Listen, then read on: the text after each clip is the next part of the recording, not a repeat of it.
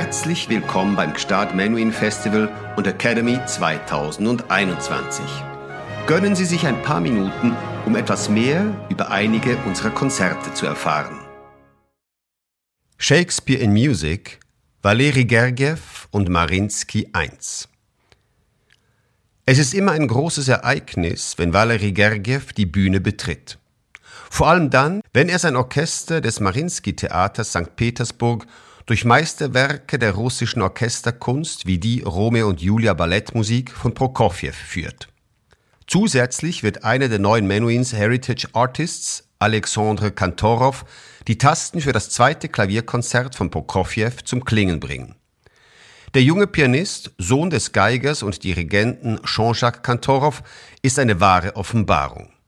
Als erster Franzose gewann er 2019 den renommierten Tschaikowski-Wettbewerb in Moskau und erhielt im darauffolgenden Jahr für seine Einspielung des ägyptischen Konzerts von Saint-Saëns, seinem Lieblingskomponisten neben Brahms, den Victoire de la Musique. Rodion Schedrin, Ballettmusik Kunek Korbunok, Das kleine bucklige Pferd, Suite für Orchester.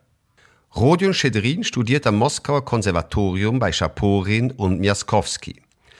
1973 wird er zum Präsidenten des russischen Komponistenverbandes ernannt, den sein Freund Dmitri Schostakowitsch gegründet hat. Unter dem kommunistischen Regime mit dem Titel Volkskünstler der UdSSR geehrt, ist er heute einer der beliebtesten zeitgenössischen russischen Komponisten, weit entfernt von den Exzessen einer gewissen Avantgarde. Ein schönes Beispiel sind seine Kompositionen aus dem Jahr 1955 für das Ballett Das bucklige Pferdchen oder Das Zarenmädchen. In der russischsprachigen Welt wird das Stück unmittelbar nach seiner Uraufführung im Jahr 1960 mit einer Choreografie von Alexander Radunsky sowie nach einer Rundfunkübertragung in Form von Orchestersuiten begeistert aufgenommen. Damit wiederholt sich eine Erfolgsgeschichte, die bereits 1864 mit einer Uraufführung im Bolschoi-Theater in St. Petersburg begann, damals mit der Musik von Cesare Pugni. Das Libretto stammt von Arthur Saint-Leon, der sich dafür durch das gleichnamige Märchen von Piotr Jerschow inspirieren ließ. Die Handlung, die sich zahlreicher folkloristischer Stilmittel bedient, ist schnell erzählt. Es geht um den verrückten Iwan, der mit Hilfe eines Zauberpferds den dämonenhaften Kahn besiegt und die Hand des Zarenmädchens gewinnt. Auf seinem Siegeszug nimmt Iwan den Platz des trägen und unfähigen Monarchen ein und wird an seiner Stelle Zar. Sergei Prokofjew, Klavierkonzert Nummer 2 G-Moll, Opus 17. 13. September 1913, Pawlowsk. Am Flügel Sergei Prokofjew. Auf dem Programm sein zweites Klavierkonzert G-Moll. Das Publikum ist schockiert. Man spricht sogar von Skandal. Prokofjew hingegen ist zufrieden. Inmitten seiner futuristischen Phase hat er sein Ziel erreicht, die Grenzen des Zumutbaren für die Zuhörenden und die Interpreten zu verschieben. Gegenüber dem knapp ein Jahr zuvor geschriebenen ersten Konzert bedeutet es einen spektakulären Schritt nach vorn. Doch darauf kann man diese übermenschliche Leistung nicht reduzieren. Vielmehr verbirgt sich hinter all der technischen Finesse eine besonders in den Ecksätzen spürbare Dramatik, die noch durch die rasenden Sechzehntel des Scherzos unterstrichen wird. Auch wenn man hier kein Programm hineininterpretieren sollte, hat der Selbstmord seines Studienkollegen Maximilian Schmidhoff, der diesen bereits brieflich angekündigt hatte, die Komposition stark beeinflusst. Dieses Werk, wie auch die zweite Klaviersonate, 1912 geschrieben und zwei Jahre später in Moskau uraufgeführt, sind ihm gewidmet.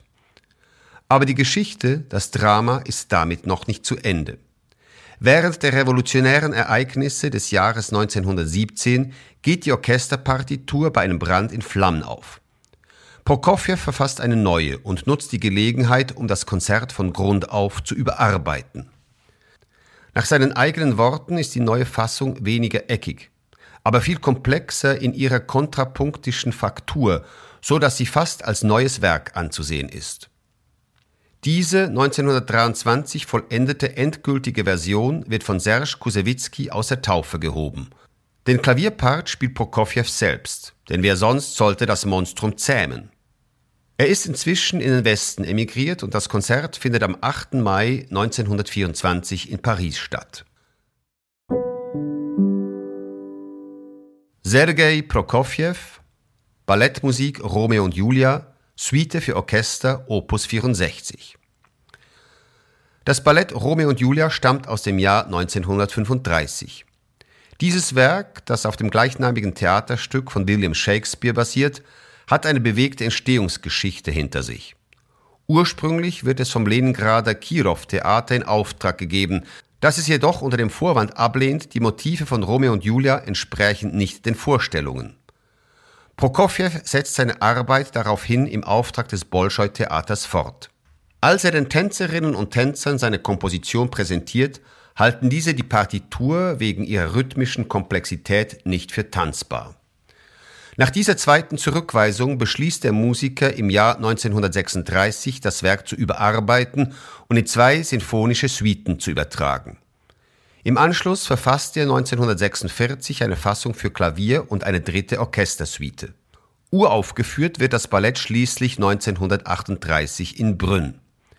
Erst 1940 wird es zum ersten Mal in der UdSSR und damit an dem Ort aufgeführt, für den es ursprünglich bestimmt sein sollte, am Kirov-Theater. Der Tanz der Ritter, auch Montagu und Capulet genannt, ist ohne Zweifel das musikalische Aushängeschild des Werks und hat sich vor allem in späteren Zeiten, insbesondere dank des Kinos, man denke an das Thema von Darth Vader in der Star Wars Saga und die damit verbundene Publicity, zu einer Art Hit entwickelt. Der Tanz erscheint im ersten Akt des Balletts in der Ballszene, die zur Karnevalszeit in Verona im Haus der Familie Capulet stattfindet. Der Familie Julias, die von den Ghibellinen abstammt, einem Adelsgeschlecht, das mit der Welfenfamilie der Montagu rivalisiert, der Romeo angehört. Julia, die ihren Cousin Tybalt Capulet liebt, wurde von ihrem Vater bereits dem Grafen Paris versprochen. Sie kann nicht ahnen, dass sie sich an diesem Abend Hals über Kopf in Romeo Montagu verlieben wird, der seinen Freund Mercutio heimlich zum Ball eingeladen hat und auf diese Weise ihrer beiden Schicksal aus den Fugen geraten soll. In diesem ikonischen Werk mit seinen langsam und kraftvoll hämmernden Kadenzen der Blechbläser und der Schlaginstrumente, von denen die Streiche in einem Spiel wie ein Herzschlag mitgerissen werden, findet sich alles die rhythmische und expressive musikalische Handschrift Prokofjews und die Gefahr des sich ankündigenden Dramas dieser unmöglichen Liebe, angefangen bei Tybalt, der Romeo am Ende eben dieser Szene gewahr wird und ihn ohne Umschweife zum Duell auffordert. Freitag, 20. August 2021, 19.30 Uhr, Festivalzelt Gstaad. Alexandre Kantorov, Klavier, Marinsky Orchester St. Petersburg, Valery Gergiev Leitung.